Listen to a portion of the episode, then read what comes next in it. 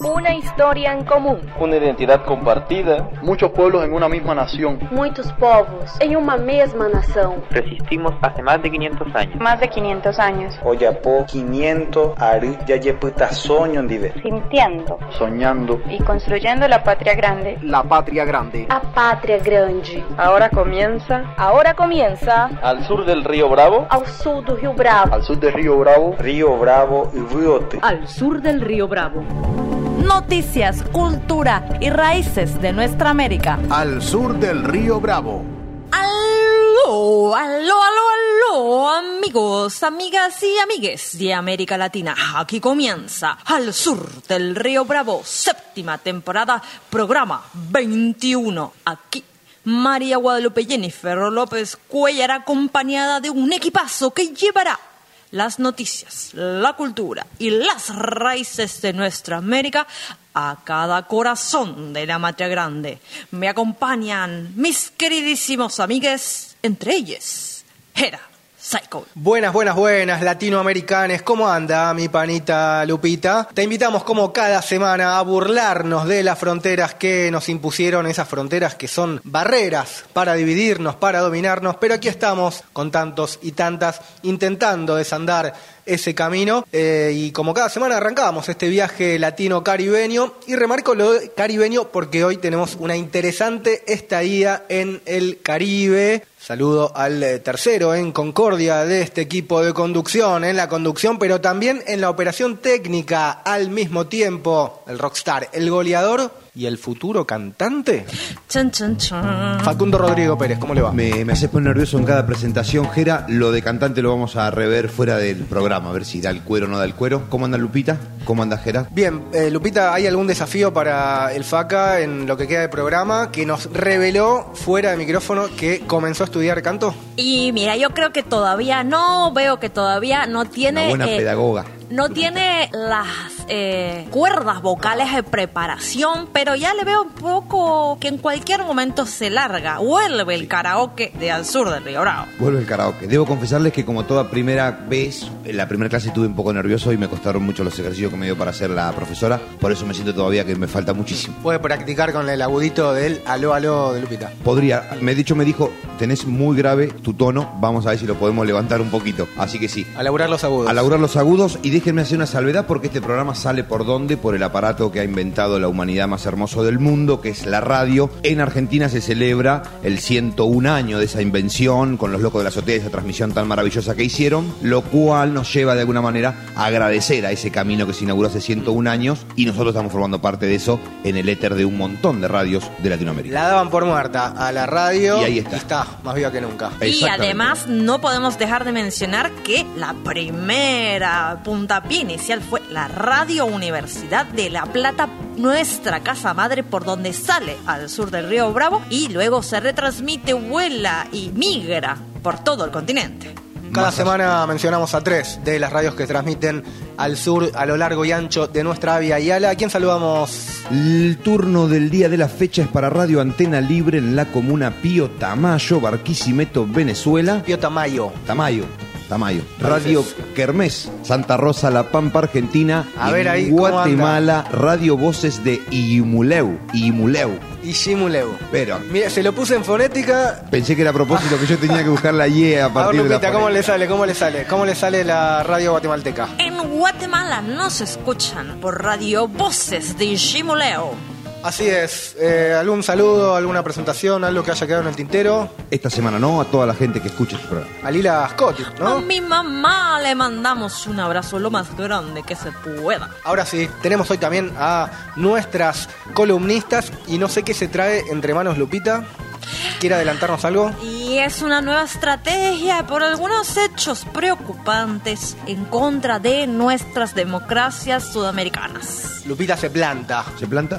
Yo le voy a pedir a Lupita si puede ser para el próximo programa un potecito más de lupitónico, porque estuve convidándole a unos amigos y quedaron todos encantados. Es furor, es furor Es el furor. lupitónico. Hechas las presentaciones formales y hechos los pedidos del lupitónico, comenzamos a viajar, comenzamos a recorrer los destinos y los rincones de nuestra querida Avia Yala. Chi, chi, chi, le, le, le, viva Chile.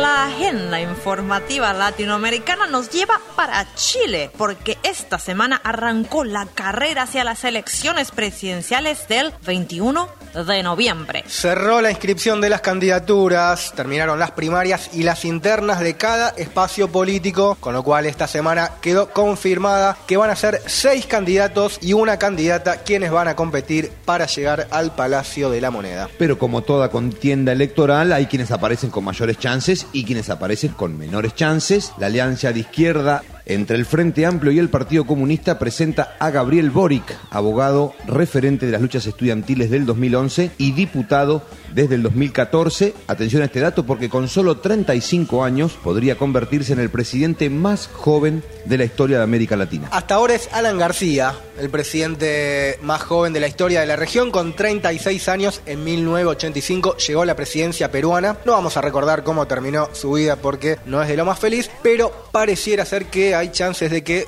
se bata ese récord y que Gabriel Boric, con 35 años, llegue y se convierta en el presidente más joven de la historia de la región. Hablábamos de tres espacios políticos, tres candidatos con posibilidades de ganar las elecciones. Ya pasamos por el candidato de izquierda y por cuál seguimos. Vamos por el bloque oficialista que presenta a Sebastián Sichel, que comparte dos características con Boric. Es abogado y también es joven. Tienen solo 43 añitos. Pero, pero, pero, lo que no comparte con Boric es su visión político-ideológica porque Sichel se autodefine de centro, pero es este centro de mentiritas porque sabemos que representa a la coalición de derecha que gobierna actualmente. De hecho, fue ministro de Desarrollo Social del presidente Sebastián Piñera. Entre paréntesis, ¿por qué nunca la gente de derecha se autopercibe de derecha? ¿Por qué no se asume de derecha? Siempre no de centro, república, viste, como Sí, que no, hay no una- les cabe. una- está un poquito más desbocado igual. Algunos ya se empiezan a manifestar de derecha con este auge nuevo, pero sí es verdad que hasta la altura de contienda electoral de alta esfera, nadie se reconoce de derecha, todos de centro. Hablábamos del candidato de izquierda, hablábamos del candidato de derecha y nos queda el tercer espacio político que conforma las principales candidaturas en Chile. Este tercer espacio a que aparece con chance, como mencionabas, Es la exconcertación, la otra fuerza política que gobernó estos 30 años de la postdictadura. Su candidata finalmente será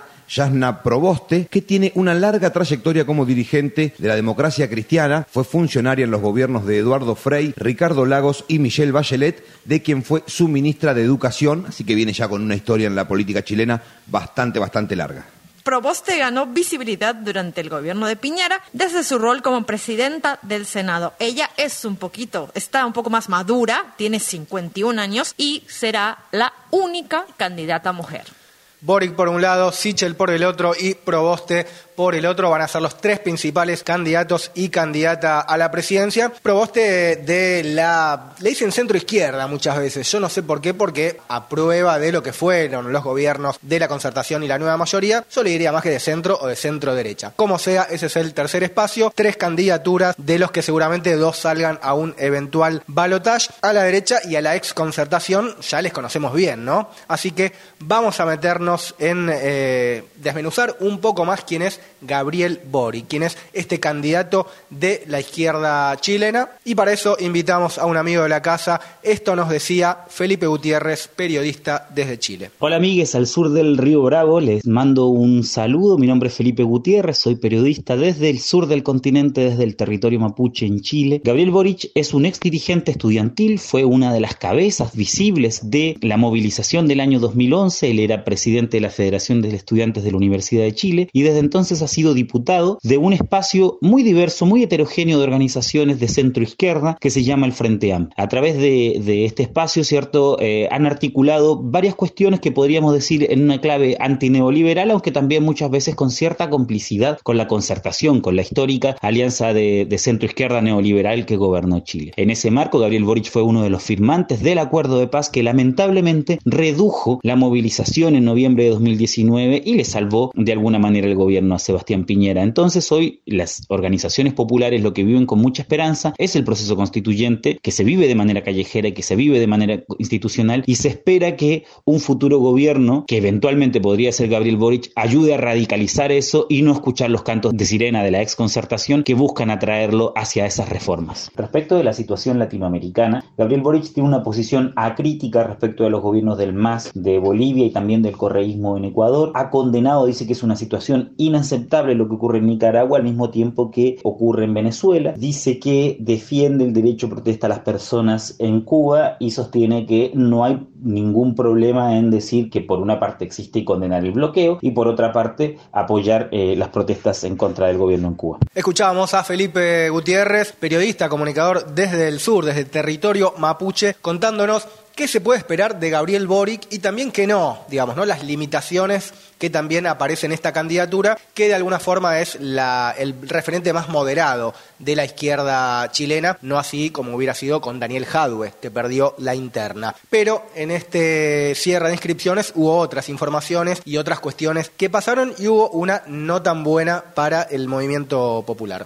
Tiene que ver con que se quedó sin candidatura la lista del pueblo, este espacio nuevo que agrupa a sectores independientes y movimientos sociales y que es una de las principales fuerzas de la Convención Constituyente que tanto hemos hablado acá en el sur del Río Bravo y tanto revuelo ha causado en distintos lugares del mundo. Bueno, se queda sin representación en las próximas elecciones. Al parecer, el Servicio Electoral informó este jueves que rechazó la postulación del académico mapuche Diego Ancalao, que se presentaba como candidato de este espacio a la lista del pueblo por irregularidades en la junta de firmas. Así es, hubo muchas irregularidades en, ese, en esa candidatura, generó mucho revuelo en los sectores independientes, en los movimientos sociales en Chile, porque había cierta expectativa de presentar a un candidato emergente de todo el estallido social toda la fuerza movilizada en las calles. Finalmente, por ahora, Diego Ancalao se quedó afuera. Vamos a entender un poco más qué pasó con la lista del pueblo y qué expectativa se abre para el movimiento popular en Chile. Invitamos a Taroa Zúñiga, del Observatorio de Migraciones y Derechos Humanos,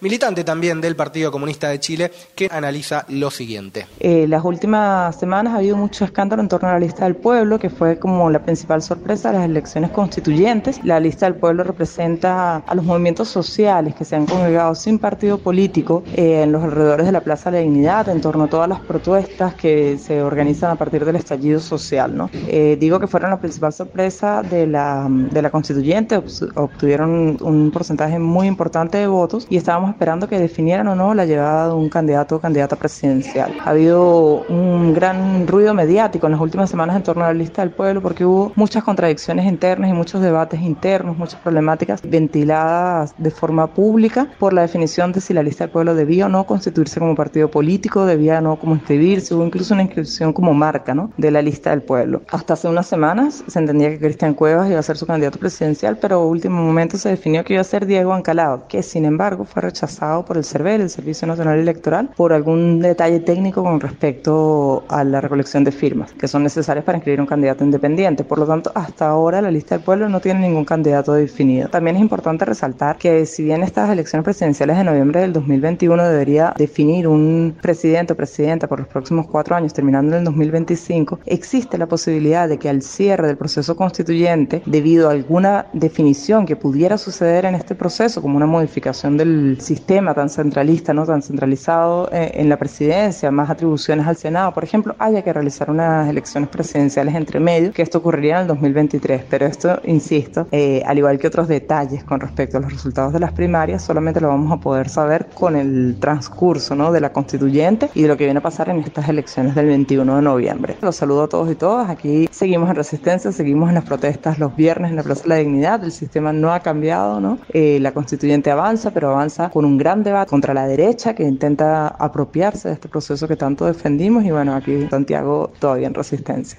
Escuchábamos a Taroa Zúñiga, militante popular chilena, contándonos, ¿no? Trayéndonos de primera mano de qué pasó, ¿no? Con esta lista del pueblo, que había cierta expectativa, ¿no? Que también hubiera alguna candidatura por fuera de los partidos tradicionales. Lo cierto que, eh, bueno, esto quedó por ahora entre paréntesis, pero además de estos tres espacios políticos y de la lista del pueblo, hay otros partidos, otros candidatos menores que presentaron candidaturas. Dijimos que eran siete en total, porque también se presentan el cineasta Marco Enrique Sominami, uno de los promotores del grupo de Puebla, que se postula por cuarta vez a la presidencia, pero también por la ultraderecha se vuelve a presentar José Antonio Cast, un tipo abiertamente pinochetista, ese no debe decir que es de centro. No, ese se, autopercibe pinochetista, así que no puede disimularlo. Y en las pasadas elecciones presidenciales sacó cerca del 8%. Esperemos que le vaya un poquito peor. También se presentan Franco Parisi del Partido de la Gente y Eduardo Artés de la Unión Patriótica.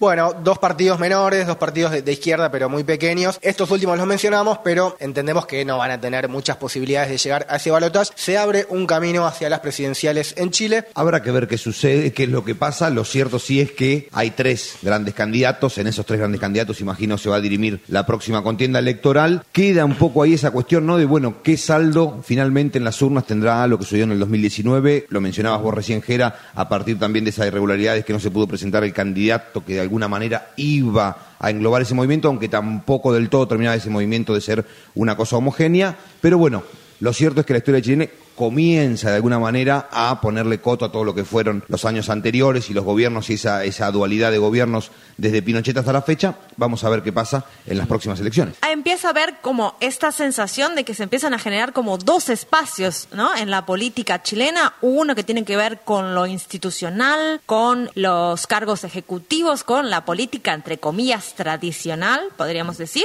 Y este, este espacio que tuvo como emergente la constituyente, que empieza a tener otras lógicas otra participación, incluso otras discusiones de género, ¿no? Que pareciera como si estos dos espacios estuvieran un poco separados y hay que ver un poco qué pasa con la participación, con la confianza en estos partidos tradicionales. Es una incógnita. Sí, la incógnita principal es esa, creo. Eh, ¿Cuánto de ese otro mundo emergente que una parte apostó a lo institucional, pero buena parte no? Buena parte sí. no va a votar y sigue con esa postura abstencionista. ¿Cuánto de ese mundo va a poder capitalizar la alianza de izquierda, ¿no? Que va a representar Gabriel Boric. Eso va a ser determinante en lo que pase en las elecciones. Evidentemente, desde el estallido social del 2019, Chile vive un despertar, un cambio de época, un momento de transición, ¿no? Siempre mencionamos eso de lo viejo que no termina de morir, lo nuevo que empieza a dar sus primeros pasos. Todo pareciera indicar que la derecha y el neoliberalismo están agonizando. Esperemos al menos que en noviembre tengan su estocada final. Sí, pero siempre queda el riesgo o, o la amenaza de que por no ocupar esos espacios, por no participar de estas elecciones, finalmente sigan siendo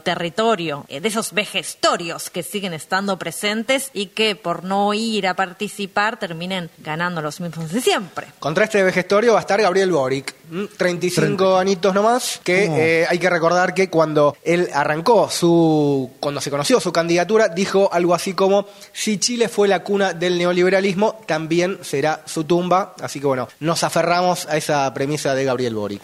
Sí, me queda esto bueno que estaban mencionando ustedes ahí a partir de bueno este emerger de Chile que cuando comenzó el año y comenzamos el programa no estaba todavía en discusión arriba de la mesa. Hoy se encuentra eso, esa cuestión de pueblos originarios fuera de las listas, una cuestión que Chile también tiene tan arraigada y que se ha visto tanto en el último tiempo, quede por fuera, pero entendiendo también que los juegos de la democracia son adentro. Hay mucho por afuera que está organizado, pero que no se termina de ver o no se termina de presentar en contienda electoral, así que habrá que ver para dónde dispara todo eso. Lo cierto sí es que parece aparecer o parece que se viene una nueva oleada de políticos y políticas en Chile. Habrá que ver qué es lo que piensa el pueblo chileno, más allá de lo que se dice. Sí, un espíritu del estallido social del 19 que todavía sigue latente, ¿no? Exacto, exacto. Eh, que está también en pleno proceso la construcción de una nueva constitución. Eso también es un tema lateral pero fundamental en la política chilena. Arranca entonces el camino hacia las presidenciales de noviembre, que podrían significar, esto sí es un hecho histórico, por primera vez desde la experiencia setentista de Salvador Allende, que el pueblo chileno tenga un gobierno de izquierda y ponerle punto final al bipartidismo neoliberal que gobernó los últimos 30 años, un cambio profundo en el escenario político chileno que será sin dudas también una enorme bocanada de aire fresco y un gran mensaje para toda América Latina.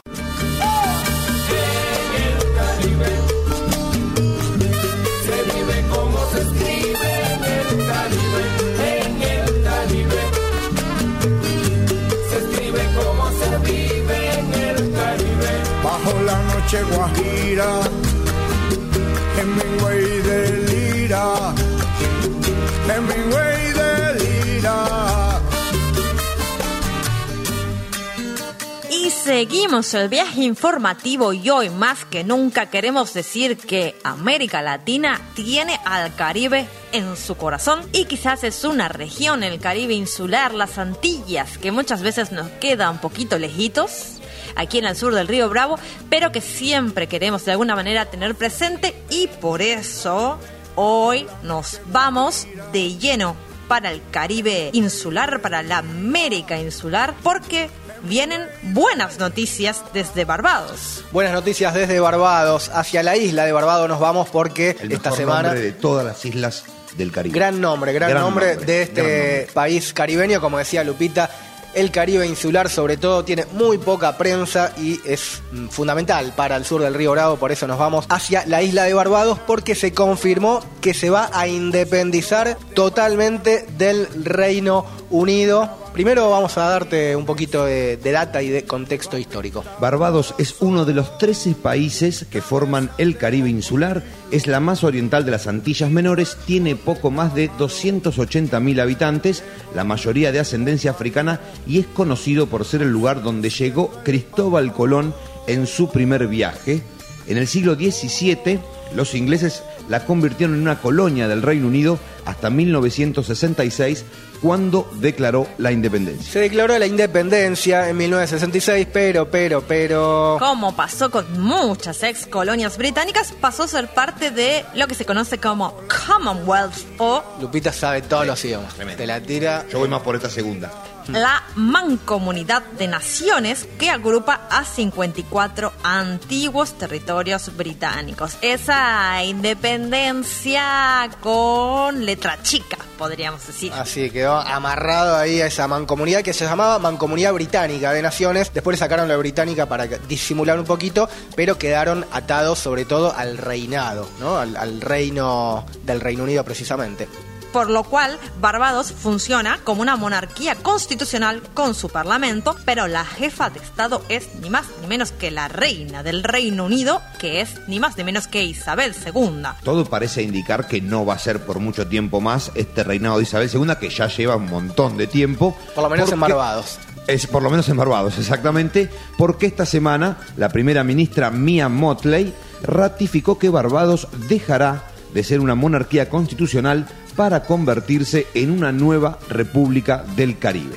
La primera ministra de Barbados, Mia Motley, anunció que la gobernadora general de Barbados, Dame Sandra Mason, será quien asuma el próximo 30 de noviembre y se va a convertir oficialmente en la primera presidenta del país caribeño. ¿Qué le parece, Lupita? Todas mujeres también ahí. Estaba pensando exactamente en eso, ya desde la reina Isabel II hasta eh, Dame Sandra Mason, la próxima. La primera ministra Primera y la ministra. gobernadora que va a ser presidenta de Barbados va a tener presidenta este país caribeño. La gobernadora, la hoy actual gobernadora, afirmó que los barbadenses quieren un jefe de Estado, una jefa de Estado en este caso, de Barbados como un paso lógico hacia la soberanía total. Soberanía total para Barbados. De esta manera se uniría a Trinidad y Tobago, a Guyana, a Surinam y Dominica, los países de la comunidad del Caribe donde el jefe de Estado es un presidente electo luego de muchísimo tiempo y que al día de hoy estamos hablando todavía de que Barbados depende del Reino Unido y es parte del Reino Unido,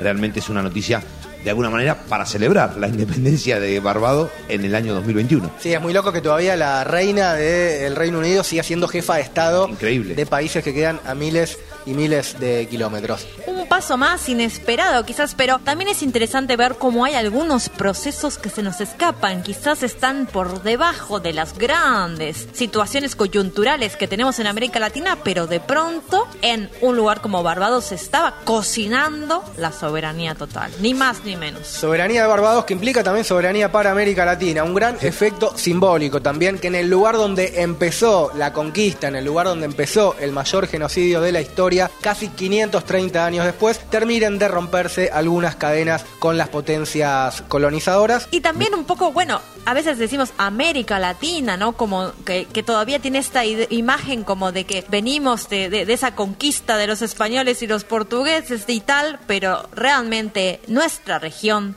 nuestra identidad se conforma también con incluyendo a las Antillas, al Caribe insular, a todas esas poblaciones tan diversas y tan distintas, pero que en algún punto compartimos esa historia y por eso también somos hermanos y hermanas. A mí me queda la duda si hablarán un inglés británico o un inglés medio americano o le habrán barbadeado el inglés al Reino Unido y tendrán su, su propio regionalismo ahí en Barbados. No sé si usted quiere ahí improvisar algún... No, hablábamos temprano, no me, no me quiero mandar ahí, pero se me hace que un broda, Bro- será un broda, que utiliza- así que un brodel. Claro, con la L ahí. Puede haber una L dando vuelta. Cubana.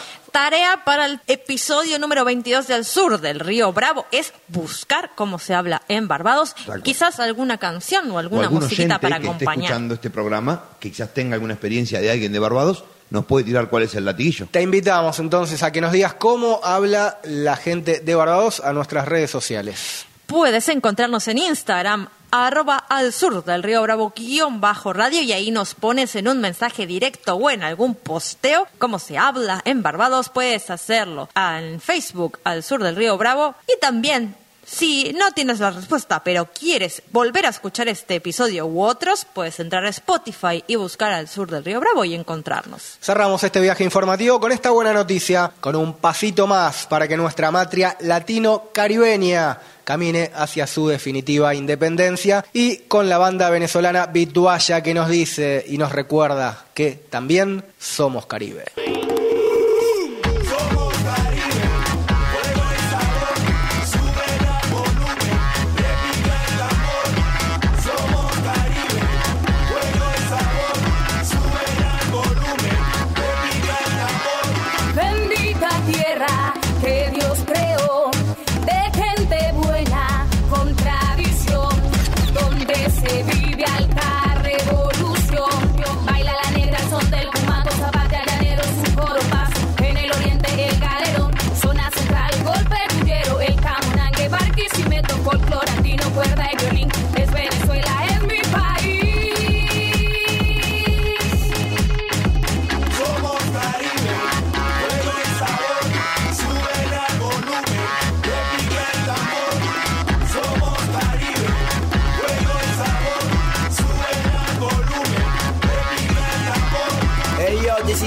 Malachi once again in the microphone represent me say yeah. That's why, Lord of mercy say yeah.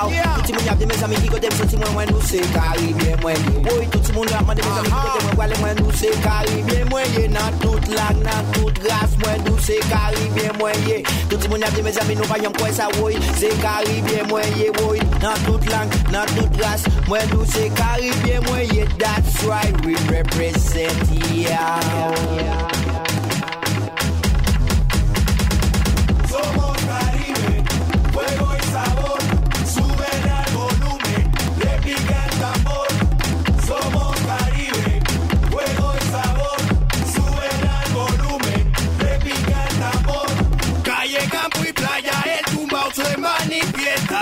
Burda de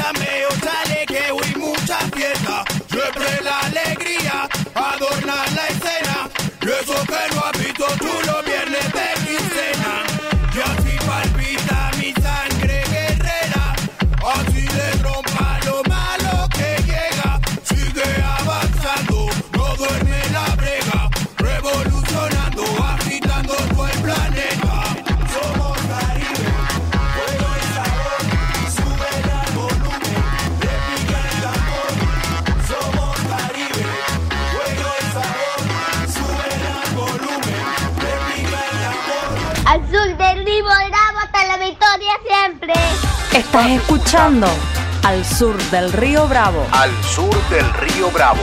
Continuamos en Al Sur del Río Bravo después de escuchar un poquito de música caribeña. Facundo Rodrigo, nos faltó el dato central de Barbados en el bloque anterior. La mismísima Rihanna, o no sé bien cómo se pronunciará en Barbados, pero aquí en Argentina le decimos Rihanna, es barbadense. Made in Barbados. Así que ahí tenemos a una próxima proclamadora de la independencia de Barbados. No pusimos hoy música de Rihanna, pero para la próxima podría ser, ¿no? Y yo creo que sí, está bien. Tenemos que actualizarnos un poquito, dejar entrar el pop en el sur del río Bravo. Un saludo para Rihanna que seguramente esté escuchando este programa. Es probable. Así que un saludazo para ella. Bueno, y para, Para quienes estén un poco medio bajón, medio ahí más o menos, llega el momento de levantar un poco los ánimos. Yo imagino que sí, porque ya noté que ese, ese pelo ha tomado otros ribetes. Llega Así el que, momento de... Acción, creación, reflexión. El momento de la magia. El momento de la magia. Llega el momento de ella, María Guadalupe Jennifer López Cuellar. Más conocida como... Lupita, Lupita, ay, Lupita, Lupe, Lupe, Lupe, Lupe, Lupe, ay, Lupita,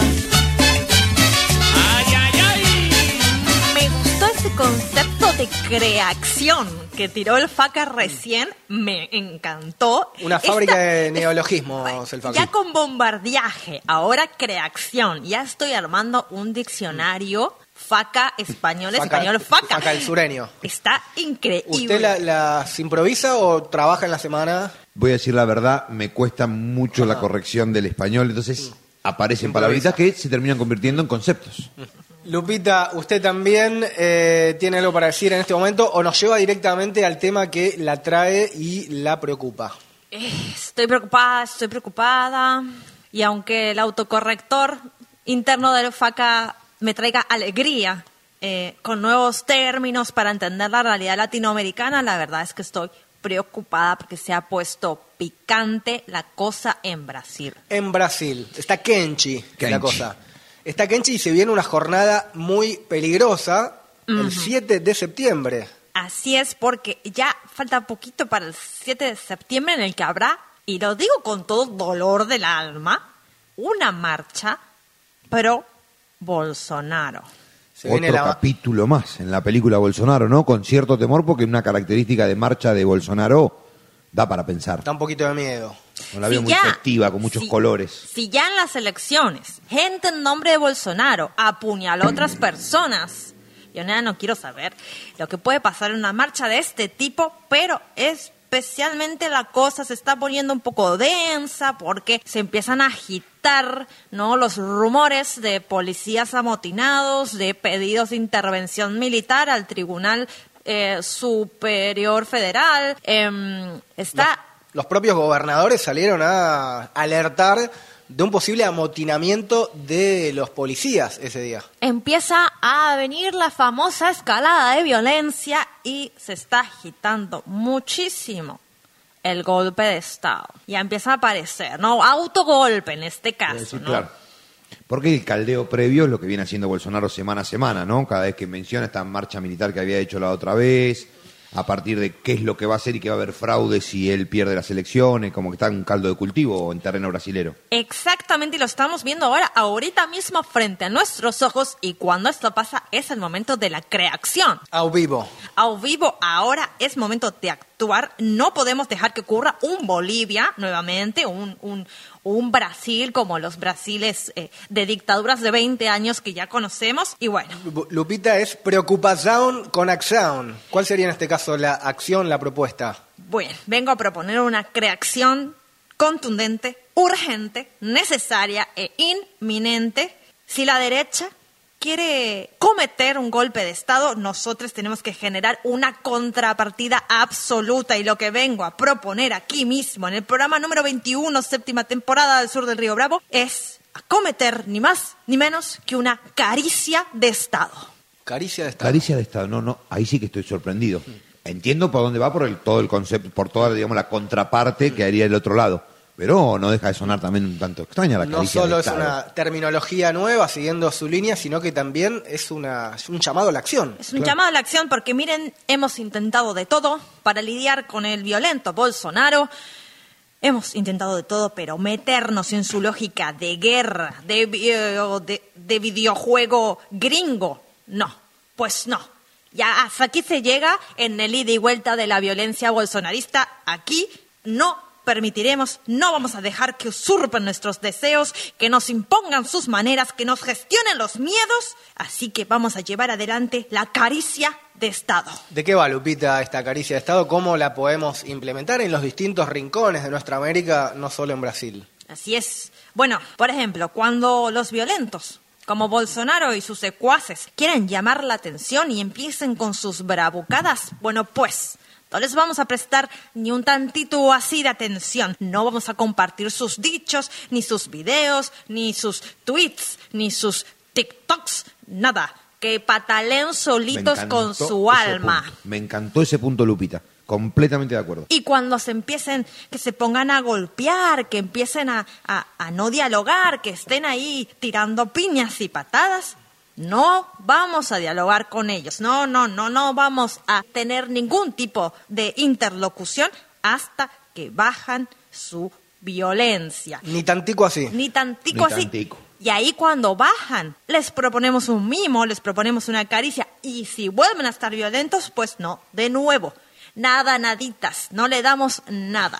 Y si se acuartelan, Lupita, porque es posibilidad que... No se queden de brazos cruzados. Exactamente. Bueno, pues si se acuerdan, talan, si se ponen en los cuarteles, ya los vamos a dejar ahí, encerrados en los cuarteles, hasta que piensen en lo que hicieron, se arrepientan, hasta que cambien la actitud, no saldrán de sus cuarteles. Van a Sería una- esos cuarteles. La consigna sería como eh, caricia o nada. Caricia Caricia o nada. o nada, me encanta, es increíble, me, me gusta, me Vamos a gusta. poner una consultora. Quiero una remera que diga caricia o nada, ya, ojo, Punto para Gerardo.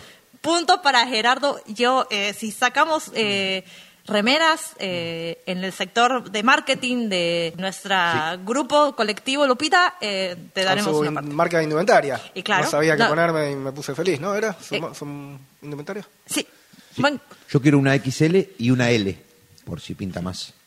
La caricia. Bien, caricia para todos. Lupita, es la propuesta entonces. así es, y, y- y tenemos un par de puntos más en este programa, porque en general los violentos no pueden expresar sus emociones de otra manera, no sé, por ejemplo, con, con el diálogo, ¿no? Con, con la palabra.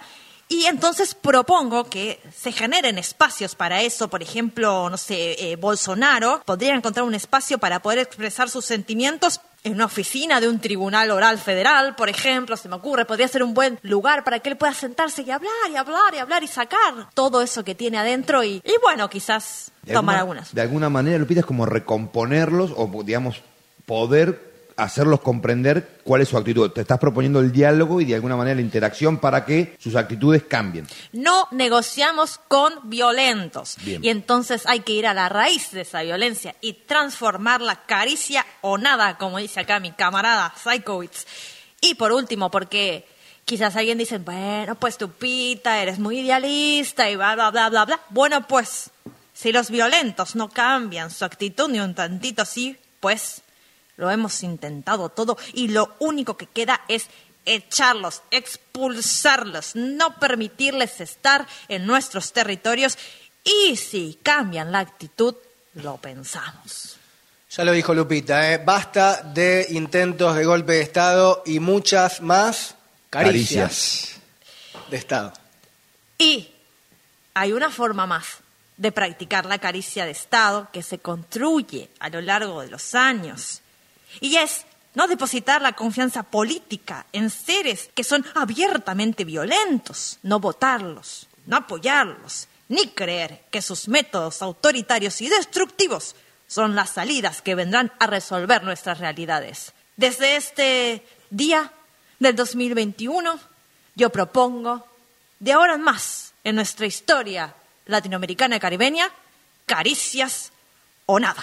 Me siento tan patriota de Latinoamérica. No te salves, no te quedes inmóvil al borde del camino. No morirá la flor de la palabra, ya no podrá ser arrancada por la soberbia del poder. Somos los herederos legítimos de los padres de la patria y juntos haremos la segunda independencia. Mi raza latinoamericana, latinoamericana. Estás escuchando al sur del río Bravo. Huellas en el mar. Historias rescatadas de nuestra región. Al sur del río Bravo. Sembrando pasado para cosechar memoria. Comienza la columna de rescate histórico con Camila Garate. Hola, hola, Alzures, ¿cómo están? Hoy nos vamos a quedar por aquí, porque este 22 de agosto se cumplen 49 años de la masacre de Trelew, perpetuada por la dictadura autoproclamada como Revolución Argentina, específicamente durante el mandato de Alejandro Agustín Lanús. Corría el año 1972, Los Juegos Olímpicos captaban toda la atención hacia la Alemania federal y a eso de las 3 de la mañana, en la base Almirante Sar, ubicada a unos pocos kilómetros de la ciudad Trelew, en la provincia de Chubut, Argentina, los oficiales obligaron a los detenidos políticos a formar fila en el pasillo que separa las celdas y los asesinaron. Pero no cualquier preso político, sino a los militantes de Montoneros FAR y ERP, que se habían rendido en el aeropuerto de Rawson una semana antes, luego de un increíble pero fallido intento de fuga del penal con mismo nombre. Solo María Antonia Berger, Alberto Miguel Camps y Ricardo René Aidar sobrevivieron de los 19. Ahora bien, no era la primera vez en el siglo XX en nuestro país que las Fuerzas Armadas o policiales realizaban fusilamientos masivos. La semana trágica, el fusilamiento de José León Suárez, pueden ejemplificar esto. Sin embargo, la masacre de Trelew tuvo sus particularidades, y es por eso que me pareció interesante traerlo acá. Esta vez el crimen fue en una instalación del Estado, una base militar, en donde se conocía que estaban alojados los 19 militantes, porque aún era noticia el intento de fuga previo. Los titulares de los grandes diarios como Clarín y La Nación decían que habían sido abatidos tras otro intento de fuga. Y oficialmente no se lo negó, pero se difundieron varios y contradictorios relatos, lo que fue generando cierta confusión sobre lo que sucedía realmente dentro de las bases. Cosa que ya no sorprende, ¿no es cierto? La cuestión es que Trelew fue el hecho que avivó el repudio masivo de toda la población sobre un gobierno dictatorial que ya agonizaba. Con la fuga planeada y llevada a cabo por todas las organizaciones armadas de izquierda juntas, quedó demostrada la vulnerabilidad del aparato represivo, minando así la autoridad del régimen que en él se basaba. La masacre se puede pensar como el medio para ejemplificar e intentar recuperar esa autoridad perdida. Dato aparte, llamarla masacre implica entenderla como una matanza masiva y planificada sobre personas en estado de indefensión. Luego del 22 de agosto, las disposiciones legales agudizan aún más la tendencia hacia una suspensión legal de la ley. Lejos de un acto desesperado de un régimen en retirada, la masacre de Trelew estableció una tendencia hacia una trama jurídica que convertía el estado de excepción en la situación normal. El crimen no ya como un hecho aislado, sino como un método. Con Trelew se hace como una nueva modalidad represiva de disciplinamiento y control social que instala el exterminio en una zona ambigua entre lo visible y lo no visible, entre lo que se puede decir y lo que se sugiere con los silencios. Y así se superpuso las funciones públicas formalmente admitidas para ciertos espacios y sus destinos casi secretos en el exterminio, y a la vez la imposibilidad de nombrar lo que se sabe que sucede en esos lugares o decirlo de modo distorsionado generando confusión. Esto obviamente cobrará toda su magnitud en el golpe del 76, con los centros clandestinos en instituciones destinadas a otros fines como comisarías, prisiones, escuelas militares, etc., donde se termina de normalizar una situación de excepción desde la misma institución estatal.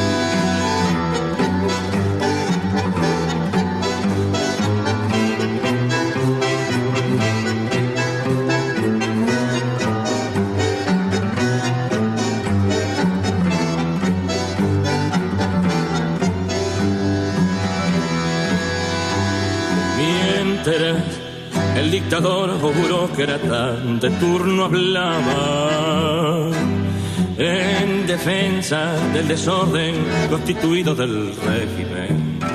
Él tomó un endecasílabo verso nacido del encuentro entre una piedra y un fulgor de otoño.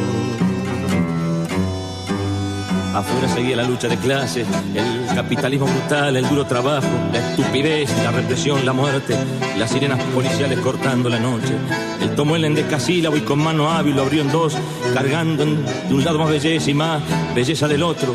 Cerró el endecasílabo, puso el dedo en la palabra inicial, apretó la palabra inicial, apuntando al dictador burócrata. Salió el endecasilabazo, siguió el discurso, siguió la lucha de clases, el capitalismo brutal, el duro trabajo, la estupidez, la represión, la muerte, las sirenas policiales cortando la noche.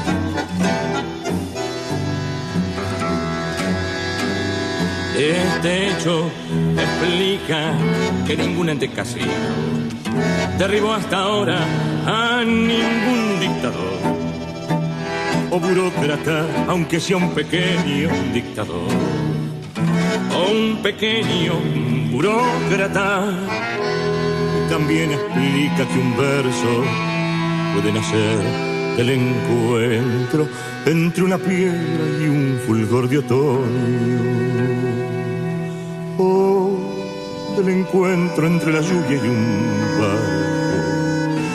Y de otros encuentros que nadie sabría predecir, o sea, los nacimientos, casamientos, los disparos de la belleza incesante.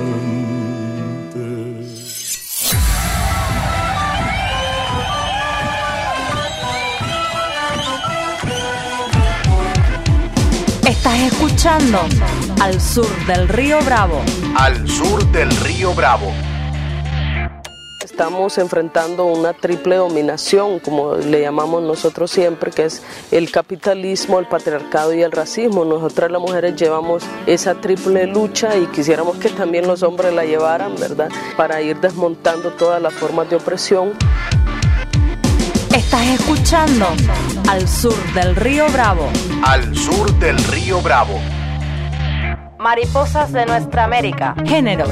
Al sur del Río Bravo. Al sur del río Bravo. Desarmando el patriarcado, aleteo, a- aleteo. Empieza la columna de géneros con Diana Carolina Alfonso. Hoy vamos a hablar de la peor masacre infanticida del continente, ocurrida en un pequeño caserío de El Salvador llamado El Mozote. Cuesta creer que semejante experiencia inhumanizante se encuentre en el olvido, una experiencia que para el imaginario nuestro americano tendría que doler en la memoria colectiva, como si fuese nuestra propia Hiroshima. Ya que vamos a hablar de un suceso premeditadamente olvidado y hasta negado por sus responsables políticos directos, empezaremos pues por la historia, o mejor dicho, las historias que confluyen en el Mozote, en El Salvador y en la expansión del terrorismo patriarcal velado por la lucha anticomunista. Esta es la miserable historia de un patriarcado militarista creado por el ejército norteamericano en la Escuela de las Américas.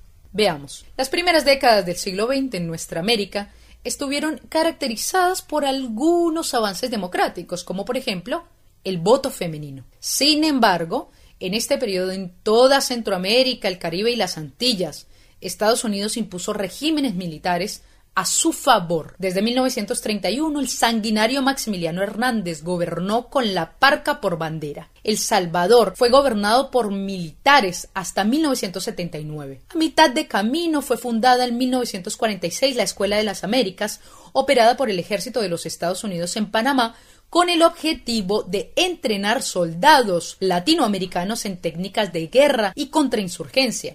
Por sus aulas han pasado más de 83.000 alumnos, casi todos varones, muchos, muchos, muchos de los cuales han resultado ser destacados violadores de los derechos humanos en sus propios países. Así se ha demostrado en Chile, Guatemala, Argentina, Perú, Uruguay, Nicaragua, El Salvador, México, Honduras, Colombia, entre otros. Uno de sus peores engendros se hizo conocido justamente cuando la era de los gobiernos militares en El Salvador llegaba a su fin. No sin antes bañar al país en sangre, obviamente. A ese capítulo la historiografía colonialista le ha dado el nombre de la Guerra Civil en El Salvador. Más allá de los eufemismos, el batallón Atlacatl fue formado en la Escuela de las Américas por la guerra imperialista de los Estados Unidos, que éste llevó adelante contra todo nuestro continente para contener el efecto multiplicador de la Revolución cubana. Es así que del 10 al 12 de diciembre de 1981, es decir, en solo tres días, el batallón Atlacatl formado por los Estados Unidos y perteneciente a las Fuerzas Armadas de El Salvador, asesinó a casi 1.200 personas. Las niñas vírgenes,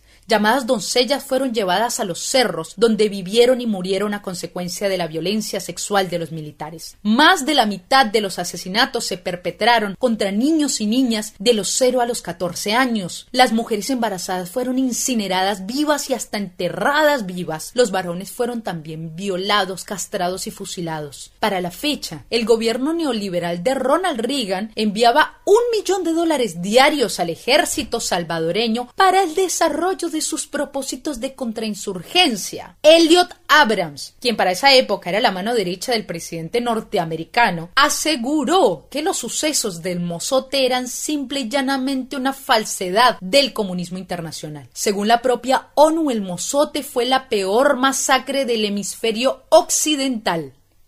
Esta columna está dedicada a la memoria y la lucha de Rufina Maya, la única sobreviviente del Mozote, y a todas las víctimas del patriarcado militarista que sufren las consecuencias del militarismo de guerra, financiado y formado por los Estados Unidos en sus tácticas de contrainsurgencia. Admiro esa valentía que ella tuvo de no gritar, de no y quedarse allí y aguantando ese dolor profundo de la muerte de sus niños. Porque una persona hasta conoce hasta el canto del gallo de su, de su, de, su gallinero, conoce hasta el cacarear de las gallinas de uno las conoce. Ahora el ladrillo de un perro. Y entonces ella cómo no iba a conocer los gritos de sus niños. Los conocía. Eso eso. Yo yo yo llego a una conclusión real de que de que ella oyó oyó los lamentos de sus niños. Desconocía la voz, los gritos. Cuando dije que le decía, mamá, me están matando. Ella vive, vive, pero ella nosotros. vive en cada en uno el de recuerdo de cada uno de nosotros vive.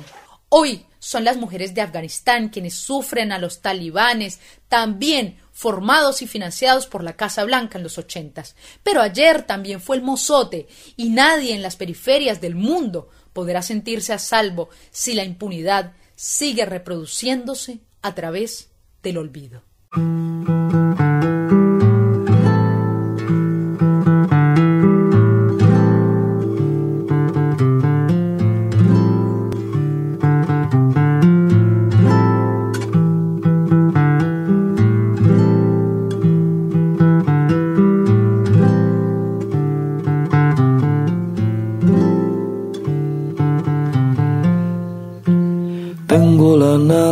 Falta la ruta, tengo la noche, falta la luna, tengo la nube, falta la gruta, tengo la estrella, falta la cuna, falta la calle, tengo el permiso, falta el cerro, tengo el chamizo, falta la ronda, tengo el matacho, falta la seño, faltan los muchachos, voy a pararme en este planeta y voy a esperar el amanecer.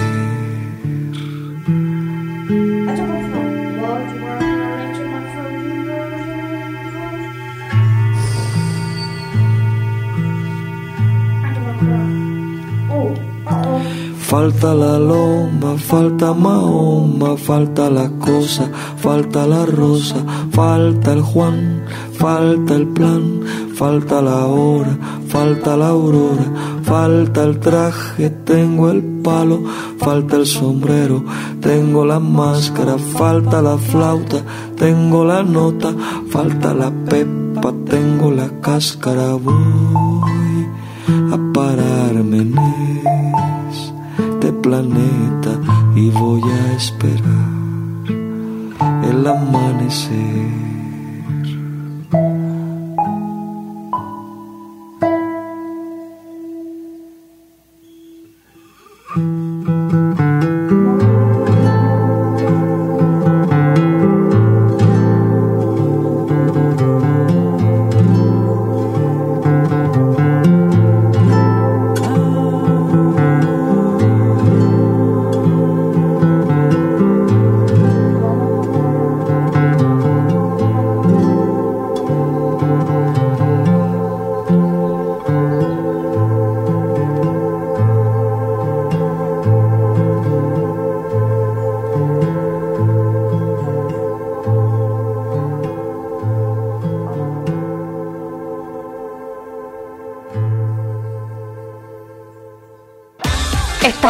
Escuchando Al Sur del Río Bravo. Al sur del río Bravo. Todo tiene su final.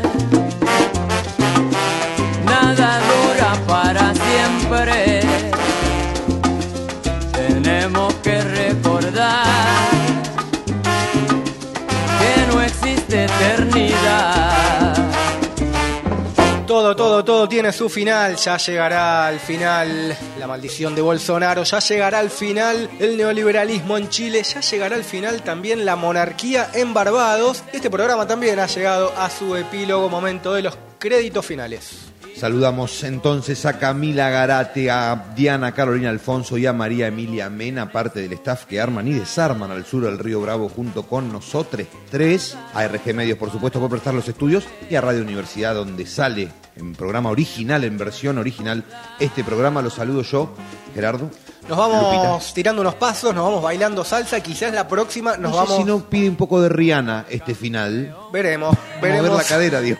Veremos qué dice la productora y editora. Queda en sus manos. En todo caso, nos vamos bailando lo que sea. Quizás la semana que viene nos vayamos cantando con Facundo ser. Rodrigo. Yo creo que Guarda. Rihanna debería hacer una versión de Under My Umbrella, que sea Under the Rio Bravo. Sí, Eh, under the Rio Bravo. Perdón mi Ah, ignorancia, oh. ¿no canta algo en español, Rihanna? No, No, no. no, ok.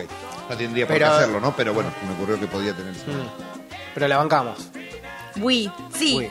Yes. Yes. Aguante Rihanna, aguante al sur del Río Bravo. Programa que se va. 21. 21 de la séptima temporada. Noticias, cultura, raíces de nuestra América. Aunque. ¿Qué ha sido todo esto en realidad? Esto no ha sido ni más ni menos que una excusa para sentipensarnos y celebrar nuestra diversidad latino-caribeñamente. Una historia en común. Una identidad compartida. Muchos pueblos en una misma nación. Muitos povos em uma mesma nação. Resistimos hace más de 500 años. Más de 500 años. Oyapo 500 ari yayeputa soño ndive. Sintiendo Soñando. y construyendo la patria grande. La patria grande. A pátria grande. Esto fue. Esto fue. Al sur del río Bravo. Ao sul do Rio Bravo. Al sur del río Bravo. Río Bravo y. Al sur del Río Bravo. Noticias, cultura y raíces de nuestra América. Al sur del río Bravo.